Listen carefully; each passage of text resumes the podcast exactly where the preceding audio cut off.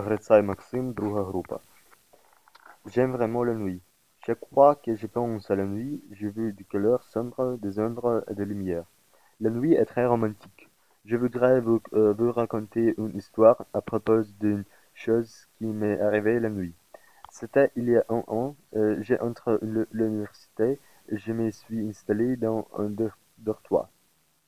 Je me noyais et je savais que faire.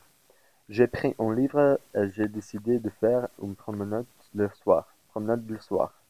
Je suis allé au parc, assis sur un banc. J'ai commencé à lire un livre et après 5 minutes, une belle fille s'est assise à côté de moi. Nous avons commencé à parler. Elle m'a parlé d'elle, elle m'a dit qu'elle aime la musique et le film.